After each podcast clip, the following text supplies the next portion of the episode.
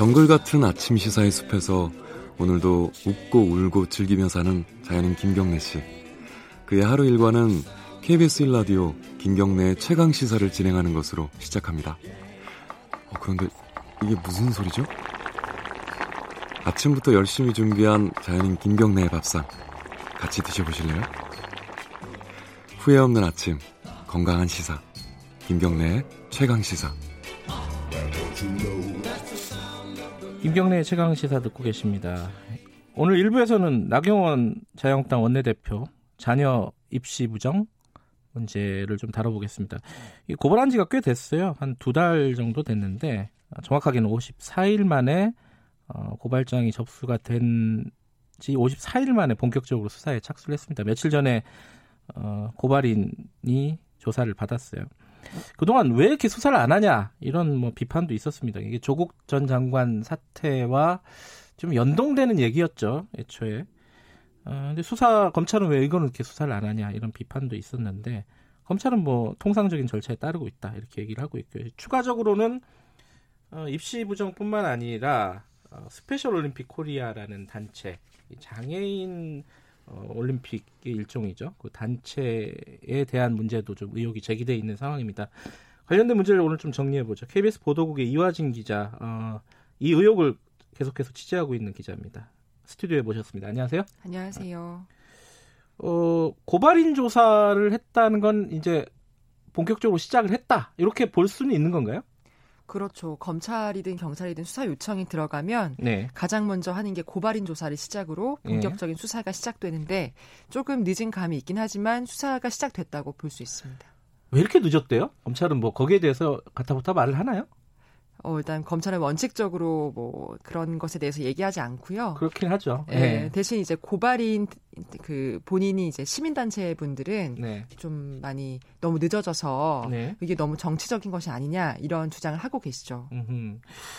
어, 일단 그 갈래가 좀 여러 가지입니다. 이 나경원 원내대표 자녀 문제와 관련된 게 첫 번째는 어, 자, 따, 아들의 입시 문제. 이게 이제 약간 조국 전 장관 자녀 문제랑 좀 비슷해요. 그죠? 예. 그리고 두 번째는 딸의 입시 문제. 그게 있고 세 번째는 그 딸과 연관이 있는 스페셜 올림픽 코리아. 음. SOK라고 네. 부르는 그 세 가지 관련인데 하나씩 좀 정리를 해볼게요. 이 일단은 아들의 입시 문제는 좀 간단하게 얘기하면 어떤 혐의죠? 어, 입시 특혜 여부를 판단해야 되는 문제인데요. 네. 그 앞서 보도를 했 던 바처럼 그 고등학교에서 고등학교 유학 중이던 이제 아들이 이제 방학 중에 이제 한 달 정도 남짓 미국에서 유학 중이었는데 예, 예. 이제 지역 과학 경진 대회에 참가하기 위한 연구를 진행하기 위해서 네. 나경원 원내대표가 뭐 평소 친분이 있던 서울대 의대 교수에게 이제 아들의 경진 대회 준비를 부탁을 했고 그래서 그 과정에서 서울대 의대 랩실에서 이른바 연구실에서 석박사 연구생도 연구생들과 교수와 함께 연구를 준비했고요.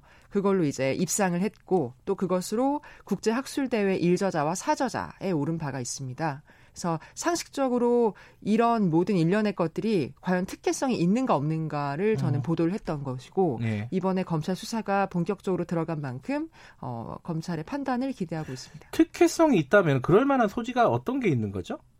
어, 일단 크게 시민단체 고발에 의하면 네. 업무 방해와 직권 남용이 있을 수가 있는데 음흠. 당시 아들의 입시 관련해서 이걸 도와달라라고 네. 부탁한 것이 이제 나경 원내대표가 그 국회의원이셨 아, 때예요. 예. 그래서 이제 직위에 관한 혹시 남용이 혹시 이루어지지 않았나. 네. 그리고 관련해서 또 예일대학교라는 예일대 학교에 이제 입학을 한 바가 있기 때문에 네. 혹시 이 입학 과정에서 이게 혹시 특혜라면 음흠. 이게 입학 업무에 방해가 되지 않았을까 하는 부분이 있습니다. 이 두 가지를 봐야 되는 부분입니다. 근데 이제 어, 조국 전 장관 같은 경우는 관련된 학교 입학한 학교들이 다 한국에 있었잖아요. 네. 부산대였고. 근데 이게 예일대를 우리 검찰이 수사를 할 수 있는 건가요? 어떻습니까? 사실 소관이 너무 해외라 예. 그래서 그 수사가 조금 어렵지 않을까라고 저도 생각하고 있습니다. 음, 예일대 입장은 뭐였어요? 취재를 해보니까.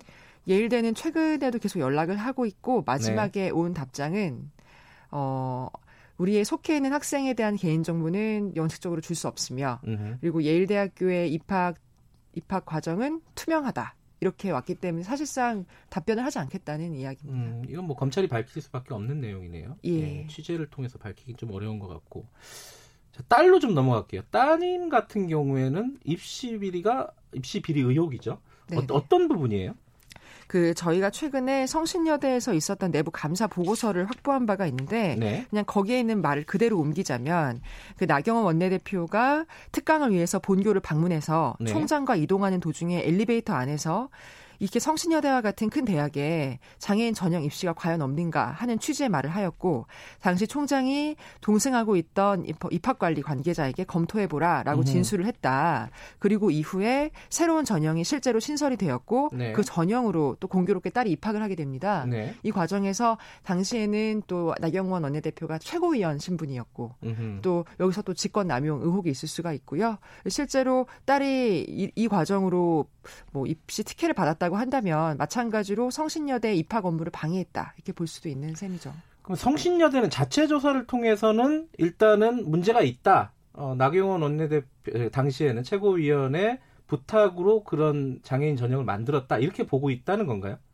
어, 내부 감사 보고서는 원래 되게 완곡한 표현으로 씁니다. 예. 어쨌든 내부 징계이기 때문에 어쨌든 제가 앞서 말씀드린 그런 언급도 있고요. 네. 또 뒤에 이어서 최근에 보도한 것 중에 그 딸의 그 성적이 좀 가파르게 상승했다 이런 음, 부분도 있는데 입학뿐만 아니라 예. 이후에 이 부분에 있어서도 내부 감사 보고서에 따르면은 어 성적은 교광사의 재량권에 의존하기 때문에 몇 학생의 경우 성적 향상이 극단적으로 이루어진 경우도 존재하였음 이렇게. 명시가 되어 있는 부분이 있습니다.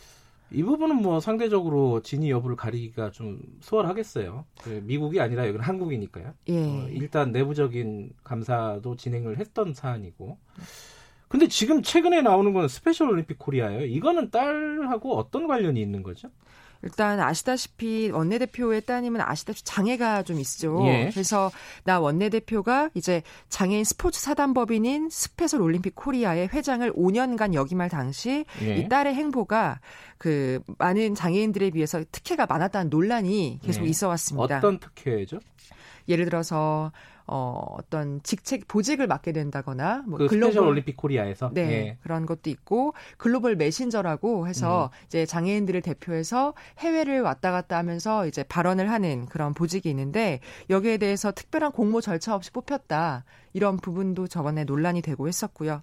근데 이번에 논란이 됐던 것은 그 당연직 이사라는 그 임원 직책에 어이 미승인 자격 네. 없는 이사로 올라가 있었다는 부분이 있었습니다. 그 따님이요. 예. 근데 이 부분은 지금 문체부에서 어, 감사를 하고 있다는 거잖아요. 네, 그죠. 국- 국정감사 이후에 내부 감사를 진행 중입니다. 근데 이게 좀 된 사건 아닙니까? 이 그 당연직 이사로 올라갔던 거는 2016년도? 네, 좀 시기도 자체가 공교로운데 예. 2016년 7월에 나경원 원내대표가 이제 회장직에서 물러나고 네. 명예회장직으로 전환이 되면서 동시에 따님이 이제 당연직 이사로 등재가 된 거예요. 네. 그런데 정관상 그 부모와 혹은 그 자녀 간의 관계에서는 네. 그 임원을 병행할 수 없다고 돼 있거든요. 근데 네. 마치 빠지고 들어가는 그런 음흠. 타이밍이 사유와 의혹이 있지 않나 이 단체에 그래서 국감에서 이제 어, 신동근 의원실에서 질의가 나온 사항입니다. 이게 당연직 이사를 하려면 문체부 승인을 받아야 되는 거예요? 예, 원래? 그렇습니다. 근데 이거는 어, 이 따님 같은 경우에는 어, 승인을 받지 않고 진행이 됐다 일이. 두 가지인데요. 예. 정관상 따, 따님은 당연직 이사가 될 수 없다는 것이고 일단 예. 그리고 어, 이사 선임에 관련해서는 문체부의 승인을 받아야 되는데 그 승인도 음. 받지 않았다. 결국 미자격 어, 미자격 무자격 승, 어, 인사였다는 부분입니다. 그러면 이 지금 말씀드린 게 세 가지를 정리를 했는데 이 세 가지를 다 검찰이 지금 수사를 하고 있는 겁니까? 아니면 그 중에 일부를 수사를 하고 있는 겁니까? 원칙적으로 네. 검찰은 고발이 들어온 모든 사안에 대해서 검토를 하게 되어 있습니다. 네. 어, 그래서 아마 네 차례 고발에 걸쳐서 이 모든 부분에 내용이 들어가 있기 때문에 아마 음. 검토는 다 할 것으로 파악합니다. 이건 알기는 어렵겠지만 나 원내대표를 조사를 할까요? 직접 조사를 검찰이? 일선 취재 기자로서는 음. 뭐 답할 수 없는 부분이고요. 요새는 더군다나 검찰이 제, 얘기 안 해주죠. 그 조국 사태 이후로요. 예, 원래 피의 사실 공표 자체는 말을 음. 하지 않아야 되는 부분이니까요. 그 나경원 원내대표 쪽 입장을 좀 전달하면서 마무리해야 될 것 같은데 그쪽 취재를 해보면은 입장들이 뭐 좀 구체적으로 나온 게 있습니까? 일단 원내대표 본인의 입장은 항상 받지 못하고 있고요. 네. 지속적으로 질의는 하, 하지만 네. 하지만 이제 그 한국당 측이나 원내대표 측의 입장은 어, 특혜성이 없다. 음. 그리고 조국 전 장관 자녀 문제에 대한 물타기 아니냐 음. 이런 부분이 있습니다. 취재를 시작한 거는 어, 이화진 기자가 조국 전 장관 그 사태와 연동돼서 취재를 하, 시작한 겁니까? 아니면 왜 취재를 시작한 거죠, 이게? 그게 궁금하실 것 같은데 청취자분들은. 아 일단은 네. 그 인사청문회 개각 인사 후보가 뜨면 네. 각 언론사마다 이제 그 어, 검증팀을 만들게 되는데 저는 그 검증팀에 속해 있었던 기자였고요. 예. 그 조국 전 장관 자녀 문제가 불거지면서 취재를 하던 와중에 예. 이제 나경원 원내대표 자녀의 의혹도 같이 제기가 된 부분이 있어서 음흠. 공직자 혹은 뭐 천술직이라도 네. 불구하고 어쨌든 같은 선상에서 봐야 된다 네. 이런 의도였습니다. 그 진행 상황을 좀 보면서 좀 구체적인 어떤 결과가 나오면은 그때 다시 한번 모시도록 하죠. 오늘 말씀 감사합니다. 네, 감사합니다. KBS 보도국의 이화진 기자였습니다.